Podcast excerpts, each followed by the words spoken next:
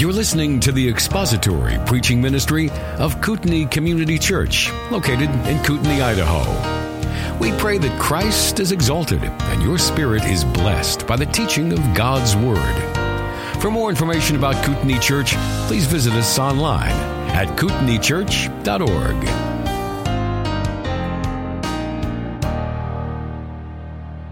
So we finished the last time I was with you um, in Daniel. We finished chapter 9. And so we will take up chapter 10. And uh, I will not steal my own thunder and get ahead of myself. We're actually going to read the chapter first. So, Daniel chapter 10, for those with a real Bible, it's on page 1156. Daniel chapter 10.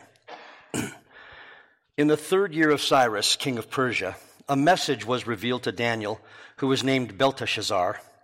And the message was true and one of great conflict. But he understood the message and had an understanding of the vision. In those days, I, Daniel, had been mourning for three entire weeks. I did not eat any tasty food, nor did meat or wine enter my mouth, nor did I use any ointment at all until the entire three weeks were completed. And on the 24th day of the first month, while I was by the bank of the great river that is the Tigris, I lifted my eyes and looked, and behold, there was a certain man dressed in linen, whose waist was girded with a belt of pure gold of Uphaz. His body also was like a beryl. His face had the appearance of lightning. His eyes were like flaming torches. His arms and feet like the gleam of polished bronze. And the sound of his words like the sound of a tumult. Now I, Daniel, alone saw the vision, while the men who were with me did not see the vision. Nevertheless, a great dread fell on them, and they ran away to hide themselves. Excuse me. so I was left alone and saw this great vision. Yet no strength was left in me, for my natural color turned to a deathly pallor, and I retained no strength. But I heard the sound of his words, and as soon as I heard the sound of his words, I fell into a deep sleep on my face, with my face to the ground. Then behold, a hand touched me and set me trembling on my hands and knees.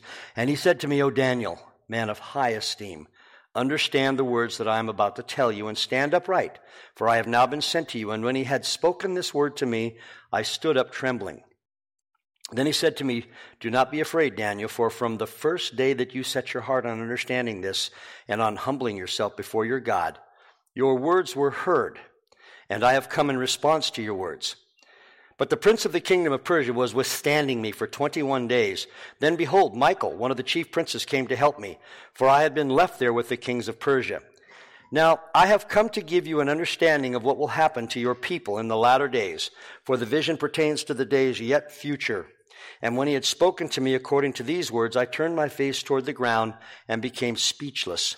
And behold, one who was resembling, one who resembled a human being was touching my lips. And then I opened my mouth and spoke, and I said to him who was standing before me, O my Lord, as a result of this vision, anguish has come upon me, and I have retained no strength. For how can such a servant of my Lord talk with such as my Lord? As for me, there remains just now no strength in me, nor has any breath been left in me. then this one with human appearance touched me again and strengthened me, and he said, O man of high esteem, do not be afraid. Peace be with you. Take courage and be courageous. Now, as soon as he spoke to me, I received strength and said, May my Lord speak, for you have strengthened me. Then he said, Do you understand why I came to you? But I shall now return to fight against the prince of Persia. So I am going forth, and behold, the prince of Greece is about to come.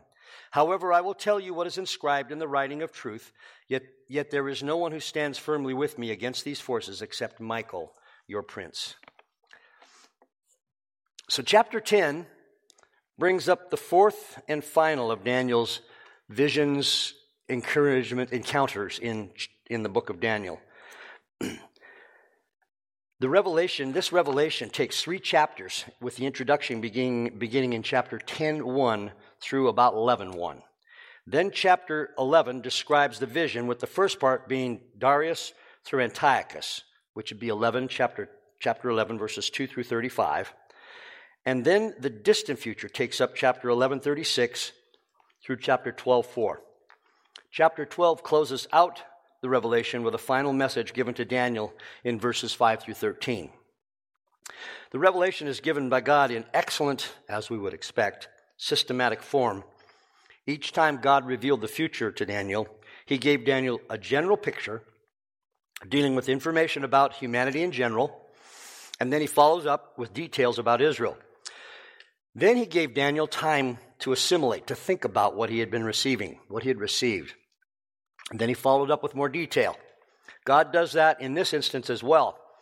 In this particularly detailed revelation, we will receive information not only about the future, but about how God operates on planet Earth in some measure. Now, I'm not going to come, we're not going to have any science fiction as we get towards the middle of the chapter. We're going to stick with just what's been revealed. So God does that in this instance as well. So he, um, we will have some limited information on how angels interact with each other. Good angels, evil angels, holy angels, and evil angels. Granted, the information is sparse, but it does give us at least a picture of some of the things that are going on in the spiritual realm all around us at any given time that we are unaware of. There is not enough here to build elaborate doctrines like some of the science fiction books you may have read, but there is certainly enough to form a general understanding of God's dealings with us through his emissaries, the angels, especially as we cross reference with other sections of Scripture, and we will do that. This message, for that's what it is, it is not called a vision, but rather a message. It's actually called both. Covers the same periods of history as the vision of chapter 8, which is Medo Persia, Greece, and the Great Tribulation, and gives us significant detail about Israel's future. The message has been called many things. The critics, of course, believe it nothing short, it's nothing short of a scam. Although they would not say that. For if this was not written in the 6th century BC, as Daniel claims it was, when he talks about the, th- the third year of Cyrus, then if it wasn't written then, then it is a complete fabrication and we should give it no attention at all. Or, let me turn this thing off. That's what happens when your, your routine gets messed up on a Sunday morning.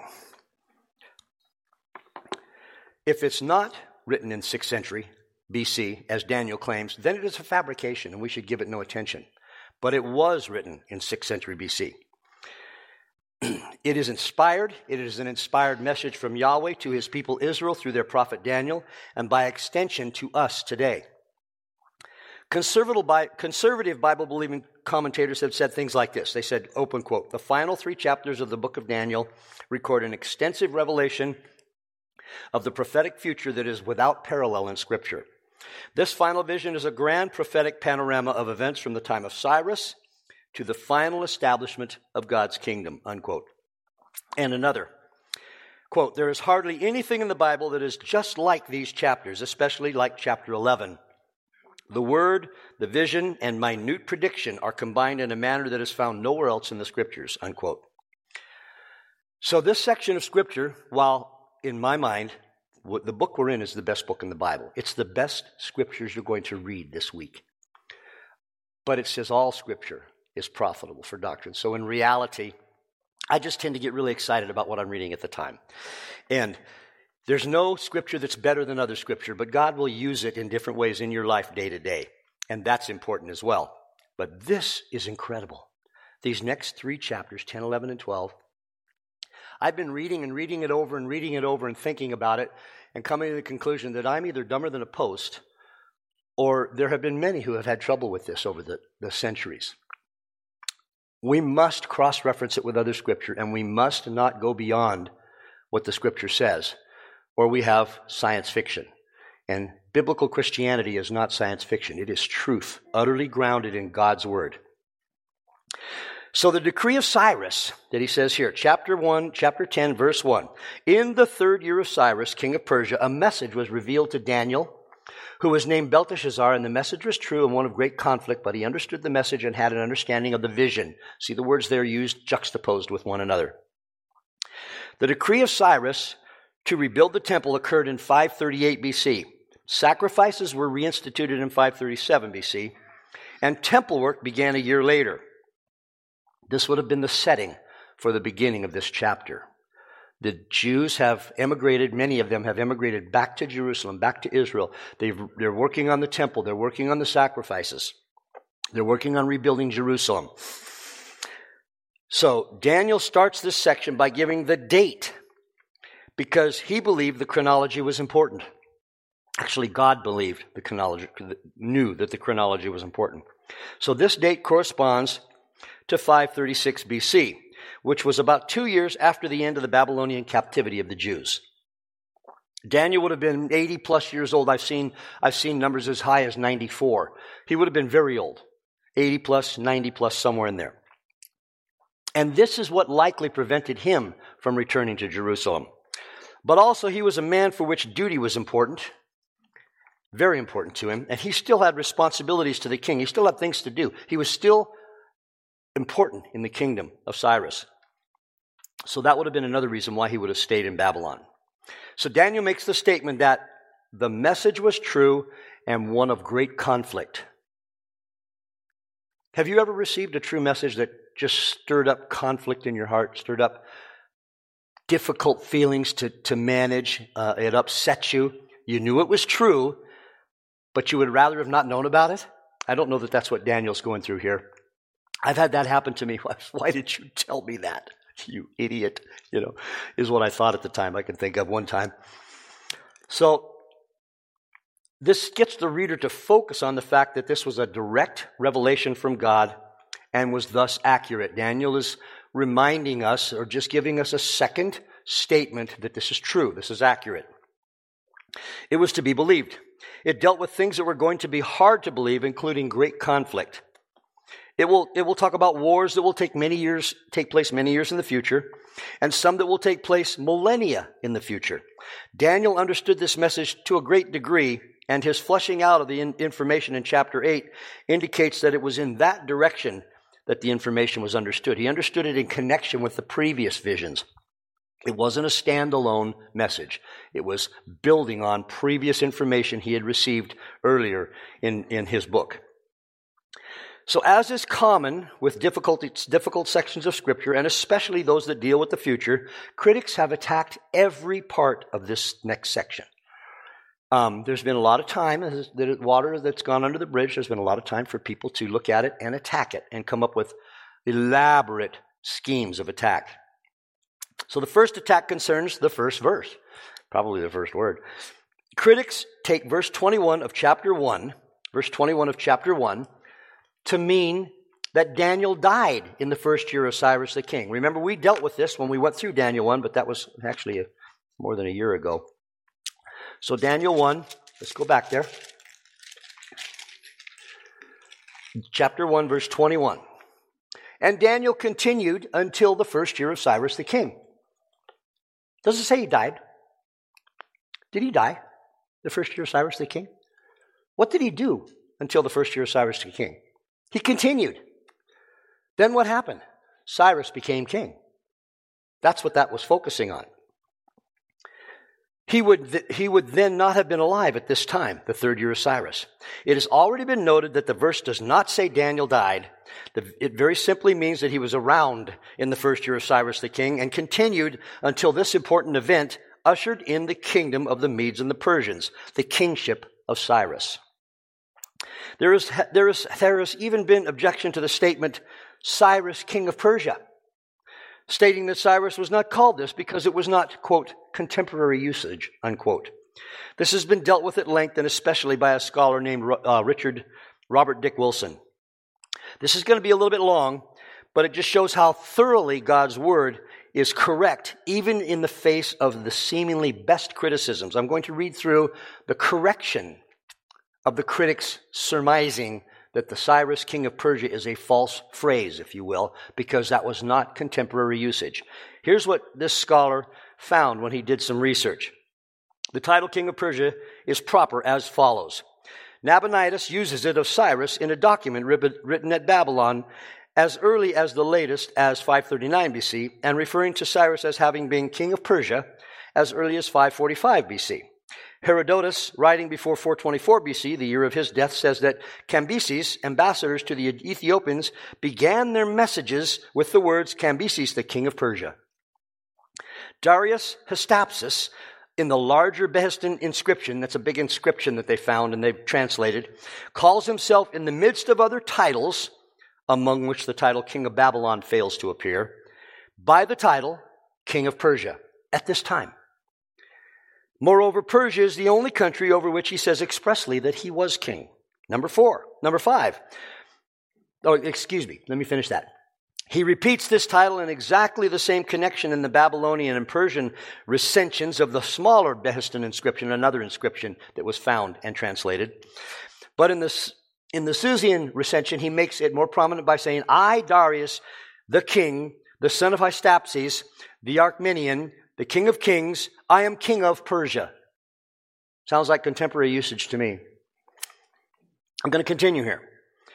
On the Tiras stele found in Thrace, the stele is another um, rock monument that had inscriptions. Darius is said by Herodotus to have called himself king of the Persians and of the whole continent. Thucydides, writing about 400 BC, calls Cyrus the first king of the Persians and speaks of Cyrus and the Persian kingdom. Xenophon, in his book, calls Cyrus the king of Persia. Thucydides again speaks of Darius, who after Cambyses was king of the Persians. Xerxes is called king of Persia in one Babylonian tablet, and in, in combination in 12 others, that is in more than a third of the tablets dated from this reign, and in more than half of those from his first eight years. You know, I was going to read this whole thing. There's a whole bunch more. But the point is, when someone said, King of Persia is not in contemporary usage, someone who understood Scripture went, Oh, yeah? Watch this. Hold your sassafras. Because he didn't drink. I've got a whole bunch more, but the point is, it was in common use at the time. And this is what critics often do. They expect you not to, to look through, to think it through, to check it out. The fact is, Daniel's first statement in the first year of Cyrus, king of Persia, it's a perfectly accurate statement coming from Daniel's pen as given to him by the Holy Spirit. So I won't read through. Uh, I, I will finish up by simply saying Edward Young in his commentary simply states this designation of Cyrus was contemporary usage. Next question. That was my addition. It's really frustrating to me when people take the, the point of simply saying something, assuming you won't look into it. I'm not sure if that's what happened here, but there is so much information showing that it was contemporary that it makes me wonder why he would have even said it in the first place. But critics will be critics, and Bible unbelievers will be Bible unbelievers. So this vision would have been two years after Gabriel's appearance to Daniel, and in the previous chapter. Again, Daniel would have been in his early to mid 80s, possibly 84, and I also mentioned it's possible he was even up to 10 years older than that, depending on how old he was when he was captured. Two years before this, the Jews had returned to Jerusalem Still being one of Cyrus's top three presidents, this would have been another reason for Daniel, as I said earlier, to stay in the kingdom, to be about the business that the king had for him. So now, looking at the word translated as conflict, that implies warfare of the kind in which an army engages. This would have been hard for Daniel and his contemporaries to connect with, and so the message is portrayed as true to convey that this must be believed. Daniel had remained puzzled at the earlier visions, but at least at this point, he makes the statement that he understand, understood this message and his subsequent connection with the previous visions.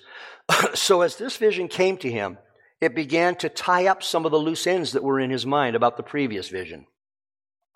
God's um, plan of uh, revealing bit by bit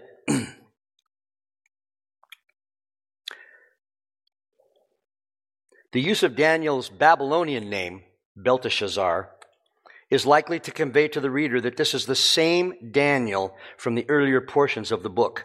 Another excellent verification of the book that comes to us from the 6th century BC. This is God's word. It is true.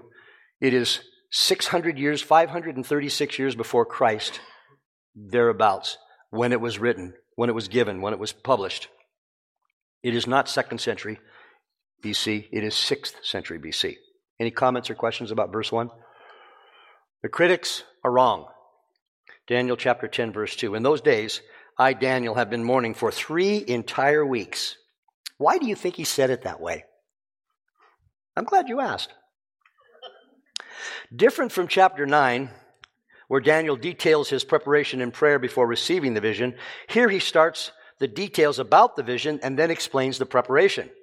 This is the fifth time Daniel calls attention to himself using the pronoun I, followed by his name. His mourning was actually fasting, and the angel messenger calls attention to that as Daniel's method of humbling himself and preparing to understand what was coming, as noted in verse 12. So in verse 12 of Daniel chapter 10, then he, he said to me, Do not be afraid, Daniel, for from the first day that you set your heart on understanding this, that's what he's talking about, and on humbling yourself before your God, your words were heard, and I have come in response to your words. So the angel is connects with Daniel about that later on in the chapter. So I believe the mourning Daniel is referring to is related. Excuse me. Daniel is also careful to specify here that this was 21 days when he uses the Hebrew for three sevens of days. That's in the actual translation. Three sevens of days. How would you take that? What's seven days? You can go ahead and say it out. A week. And how many days are in three weeks? 21. He uses three sevens, for that's the exact translation. This would have been an effective method of reminding the reader that the sevens in the previous chapter referred to weeks of years, whereas here, Daniel is specifically talking about 21 days, three weeks, three weeks of days. I believe the mourning Daniel is referring to is related to the horrifying prospects that lay ahead for Israel as Daniel meditated on and began to understand more of the previous visions he was given. He loved his people. And, and the future they had was not what he would have wanted for them, at least as a man. As a man of God, he would most certainly have known that Yahweh would only do what is much, very, the very best for any given person or nation, always. But it's still, even though you know when God is working in the lives of one of your loved ones and you know that the working is causing misery for them, it hurts, doesn't it? It's good for them, but I wish it was, I wish they could do it differently. I wish it could be different. Sometimes you even want to take the pain on yourself. You don't like to see what your loved ones are going through. Daniel doesn't want Israel to have. This is horrifying. We're talking about multiple millions of deaths. Maybe bigger than, I don't know what the numbers would be, and I'm not going to speculate. He genuinely loved his people, and the future they had was not what he would have wanted for them. it would also be likely that some of Daniel's concern was for the Jews that had returned to Palestine just recently and were meeting opposition, as outlined there in the book of Ezra. Okay, there we go. A group of Judah and Benjamin's enemies, including the Samaritans, wrote a letter to Artaxerxes the king detailing several lies. No Tell me it isn't true that the bad guys wouldn't write lies to the king, which Artaxerxes believed. Yeah, a guy who didn't check things out. Um, he must not have had fact checkers back then. And then he stopped the work on the temple. And here it is in Ezra chapter 4. Now, when the enemies of Judah and Benjamin heard that the people of the exile were building a temple to the Lord God of Israel, they approached Zerubbabel and the heads of fathers' households and said to them, Let us build with you. For we, like you, seek your God. And we have been sacrificing to him since the days of Esarhaddon, king of Assyria, who brought us up here. But Zerubbabel and Jeshua and the rest of the heads of the father's household of Israel said to them, You have nothing in common with us in building a house to our God, but we ourselves will build together, will together build to the Lord God of Israel. What does that say about alliances with other, quote, Christian, unquote, groups in today's church age? They knew these people were lying. They knew they were not servants of Jeshua. Of Yeshua. Ah, that was a slip of Yahweh, although it's the same thing. You have nothing in common with us. We will build the house to the Lord God of Israel, as King Cyrus, the king of Persia, has commanded us to. Then the people of the land discouraged the people of Judah and frightened them from building. So they came in, these enemies of, of, Jew, of Jerusalem, uh, the enemies of Israel, and first offered to help them. And then when they couldn't get in that way, sneaking in and upset it from inside, then they just began to terrorize them. Ezra 4 11 through 24. This is the copy of the letter which they sent to him. And here's the copy. To King Artaxerxes, your servants, the men in the region beyond the river, and now let it be known to the king that the Jews who came up from you have come to us at Jerusalem. They are rebuilding the rebellious and evil city and are finishing the walls and repairing the foundations. Now let it be known to the king that if the city is rebuilt and the walls are finished, they will not pay tribute, custom, or toll. And it will damage the revenue of the king. revenue of the kings. Now, because we are in the service of the palace, and it is not fitting for us to see the king's dishonor. Therefore, we have sent and informed the king, so that a search may be made in the record books of your fathers, and you will discover in the record books and learn that in the city is a re- that the city is a rebellious city and damaging to kings and provinces, and that they have incited revolt within it in past days. Therefore, that city was laid waste. We inform the king that if the city is rebuilt and the walls finished, as a result, you will have no possession of the province beyond the river. They'll take the province back over. They'll kick you out. Then the king sent an answer to Rehum the commander, to Shimshai the scribe, and to the rest of their colleagues who live in Samaria and in the rest of the provinces beyond the river. Here's what this king said. Peace. And now, the document which you sent to us has been translated and read before me. A decree has been issued by me and a search has been made and it has been discovered, discovered that the city has risen up against the kings in past days and rebellion and revolt have been perpetrated in it that mighty kings have ruled over Jerusalem, governing all the provinces beyond the river, and that tribute, custom, and toll were paid to them. So now issue a decree to make these men stop work, that this city may not be rebuilt until a decree is issued by me. Beware of being negligent in carrying out this matter. Excuse me. Why should damage increase to the detriment of the kings? Unquote. That's the finish of his answer. Then, as soon as the copy of King Artaxerxes' document was read before Rehum and Shimshai the scribe and their colleagues, they went in haste to Jerusalem to the Jews and stopped them by force of arms. Then work on the house of God in Jerusalem ceased, and it was stopped until the second year of the reign of Darius, king of Persia. So this would have been the history previous to what Daniel is writing here. False surmisings, false allegations a king believed them. He did some research and found out, yeah, Jerusalem has thrown the yoke off before. Probably didn't look into why, but he used that information to stop the building of the temple, which Cyrus had commanded. Actually, God had commanded through Cyrus. So the use of lies and innuendo to thwart the lives and activities of the righteous is nothing new. If there was a Facebook at this time, Shimshai would have posted this to his account. And he would have said, Look at what those Jews were doing. They were rising up in rebellion. They were going to take tolls away from the king. It was going to be an awful thing. More rebellion. He would have lost control of the city. There would have been terrorism. Those Jews would have come and terrorized the Samaritans. And you could just, you just, once you get started, you can just make it up out of whole cloth. And it, it's a nice story, but it wasn't true. The deportation of the Jews and the destruction of Jerusalem had a 20 year interim. This is explained by Walvoord in his commentary. He says, Humanly speaking, there was ground for anxiety, but Daniel did not understand that the 70 years of the captivity that expired with the return of the exiles in Ezra 1 did not fulfill the 70 years of the desolation of Jerusalem and the temple. This required an additional 20 years, difference between 605 BC, the first deportation of the Jews, and 586 BC, the date of the destruction of Jerusalem. From God's point of view, things were moving exactly on schedule. They are always moving exactly on schedule. The world is falling apart at precisely the pace God has set for it. I always get out of my, I shouldn't do that, then I lose my place. Humanly speaking, okay. This required an additional 20 years. From God's point of view, things were moving exactly on schedule. In a sense, the vision that followed was a reply to Daniel's questions concerning God's purposes for the future of Israel in relation to the Gentiles. So Daniel's getting some answers to his questions. That's what's going on. That's the kind of the backstory we have right here for Cyrus, king of Persia. In the third year of Cyrus's reign, Daniel gets this vision.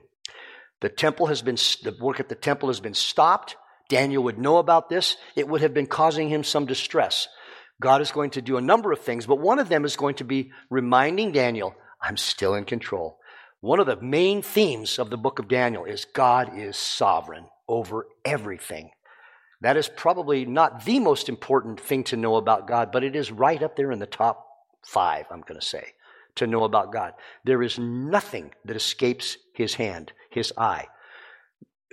I, you know, it's been my great benefit to have been involved with teachers who have taught this all my Christian life, my 45 plus years of studying the Bible.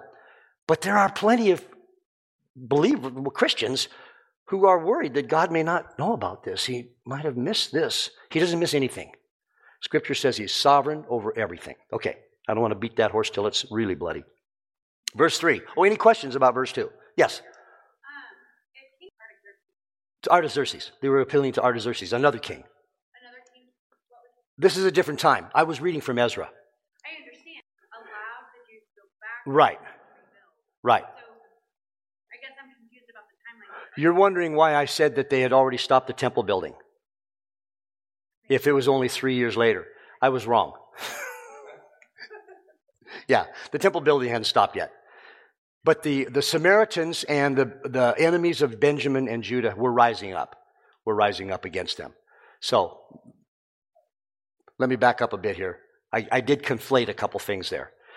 The letter to Artaxerxes is later. Like whenever. This is a different Artaxerxes. It's a different, it's an earlier one, yeah. So the Artaxerxes, Daniel, um, even some of the other names are kind of like the names Samuel, John. There's lots of them. There were lots of them. Even Cyrus. There were quite a few Cyruses and Dariuses. So, my apologies. My apologies. Okay, so now we're going to find out that when things go wrong for you in the Old Testament times, you don't get pizza. I did not eat any tasty food, nor did meat or wine enter my mouth, nor did I use any ointment at all until the entire three weeks were completed. So Daniel chose not to take advantage of all. He was on the king's diet, I guess, if you will. He was, he had access to the king's food. During his three week preparation, he did not eat any tasty food, which is a translation of the word of the Hebrew for food of delights. Food that delights you. Do you have food that delights you? Some you just eat because you know it's good for you. Eat your vegetables. But there are foods that delight you, and some of this would be what Daniel was talking about. And the plural accents the idea that it was an equivalent of what he was doing. Now, this is my own interpretation. What he was doing would be the equivalent of a beans and rice diet.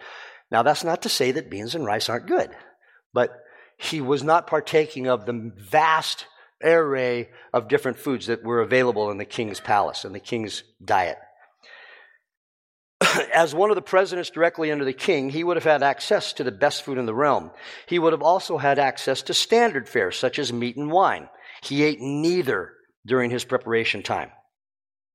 The custom of the time would dictate that Daniel would have anointed himself daily, applying oil to his skin to protect it from the harsh climate where he lived. He discontinued doing this during his preparation time. This would have been part of his decision to prepare his heart for the time coming. These actions in themselves do not court God's favor, but rather prepare an individual's heart for worship. How do you prepare for worship? There are ways that you do that. And whether you do them or don't doesn't change the fact that you are going to worship God. But Daniel was doing this. This was their method at the time. This is what they did to prepare themselves for what Daniel hoped, hoped was coming a revelation from God, an understanding of what was going on with his beloved people, the Israelites. Any questions about verse 3? Verse 4 On the 24th day of the first month, while I was by the bank of the great river, that is Tigris, in his careful manner, Daniel gives us the time frame for this fast. He began on the third day of Nisan, the first month of the Israelite calendar, the 14th of Nisan was Passover, followed by the Feast of the Unleavened Bread, which lasts seven days.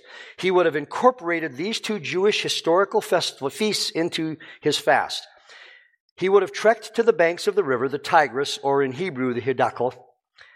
It is likely he would have gone there with other faithful Jews, which gives us the context for verse 7, which indicates that the men with him, although unable to see the appearance of the man, knew something was going on and they were frightened away. Returning to the critics.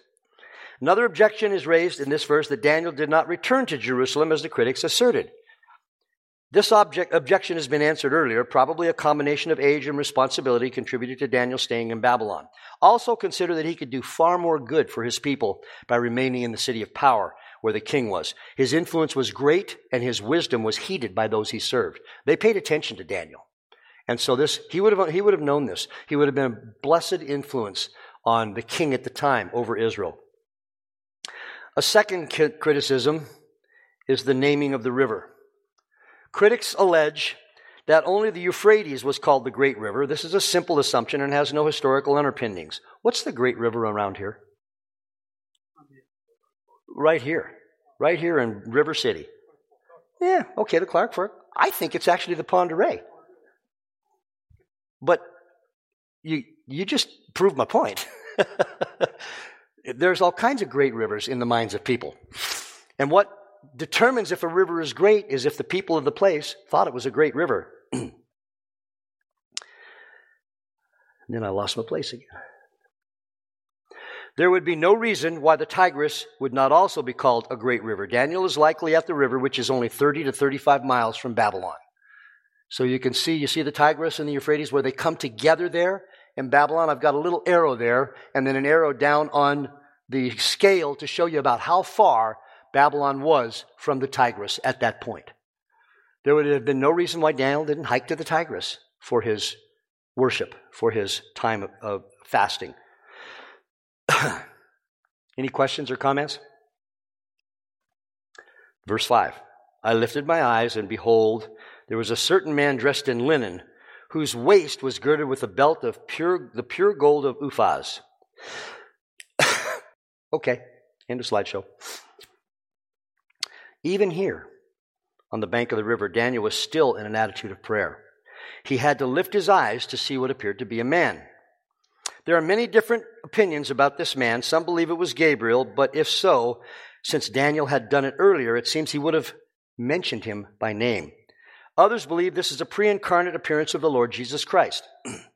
by the way, all of these suppositions are good suppositions that I'm, I'm talking about right now, and none of them affect material, materially the doctrine or the information.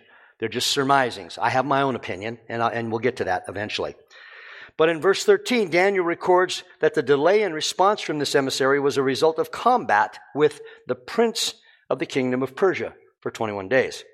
It's hardly likely, in my opinion, this is my opinion, that the God of the universe would have needed help from an angel to defeat a prince of Persia.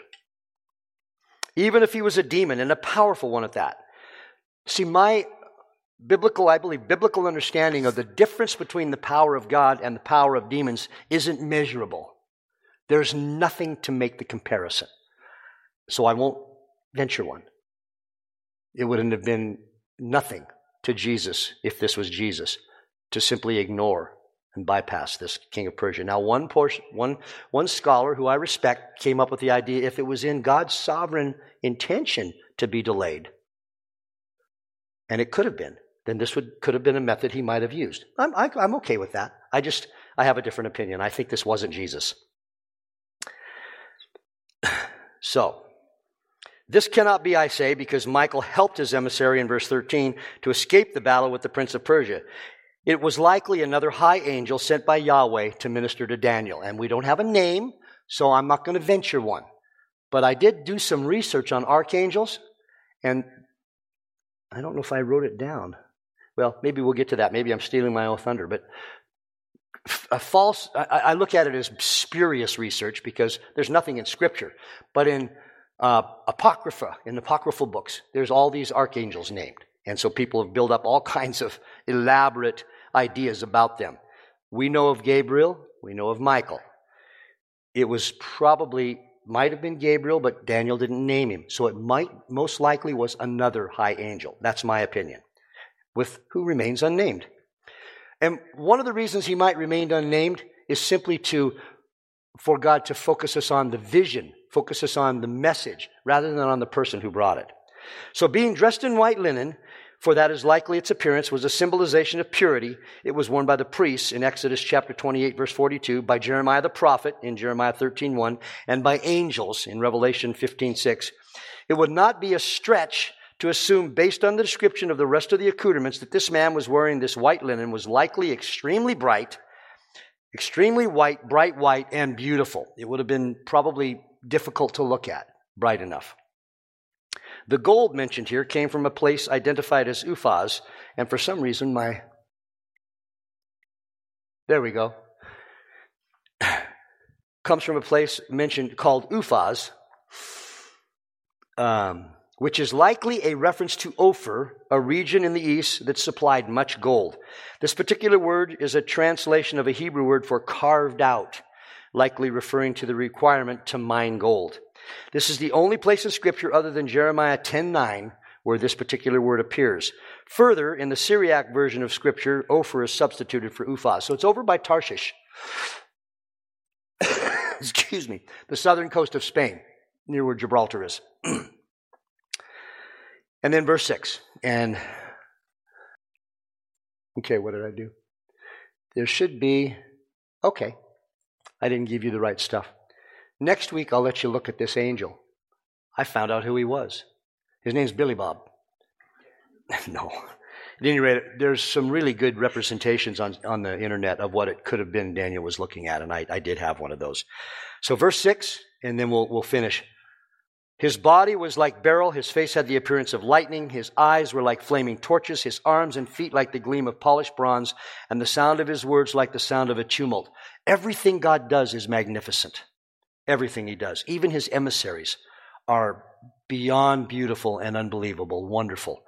Now, Daniel was, goes to great pains to give us an accurate description of the being he saw. The word for beryl is Tarshish, implying the area of the world which was rich in gold, known as Tarshish. It is also in the south of Spain, and the gem is likely a topaz, which has a gold luster. And what Daniel would, have, would see of the being displayed would have been this kind of sheen. So likely his face, arms, and any exposed portion of his legs would have sheened or glowed like this. A face like lightning would imply brilliant tone. Eyes like flaming torches indicated that his eyes stood out, possibly by glowing in his face. You can see how people can come to odd conclusions and write all kinds of science fiction. We're just going to leave it. This is what the guy looked like. He was incredible. And Daniel was struck dumb by it. It also could refer to the fact that his eyes displayed great intelligence. His arms and feet gleamed like polished bronze would be a restatement essentially of the fact that his body was like beryl. When he spoke, Daniel noted that it sounded like a multitude or a roaring, a rumbling crowd. The description is of being of great majesty, power, and authority. It is quite easy to see why some have taken this as a pre incarnate appearance of the Lord Jesus Christ. One commentator went to the extent of explaining how the concerns expressed would be answered the delay in coming, the need for help in battle, the fact that any clear thinking demon would have been afraid to attack the second person of the Trinity were answered by the fact that Christ, in his life on earth, allowed angels to help him. He was severely confronted by Satan and was hindered by the work of Satan on the earth, and those are all answered by stating that these would have been choices of the sovereign God of the universe made to further his purpose. And that could be. I'll leave it, I'll leave it at that. It could be. So whether it by, but whether it was a high angel or Christ himself, the appearance that Daniel describes was majestic. The point is, God sent an answer. And that answer was for Daniel in that day, and it is for us today. Our God will never leave us not understanding. And He will never leave us, if you will, in the dark. Um, that's a poor metaphor, but because the kingdom of darkness and the kingdom of light. But you, you get my point. We should, I, I am grateful every day when I study His Word that it is, it is given in love to us to reveal who He is, why He has come, and what He has done for us. Thank you for listening to the latest podcast from Kootenai Church. If you'd like to learn more about Kootenai Church or to donate to our church ministry, you can do so online by visiting kootenaichurch.org. We hope you enjoyed this podcast and pray you'll join us again next time. Once again, thank you for listening.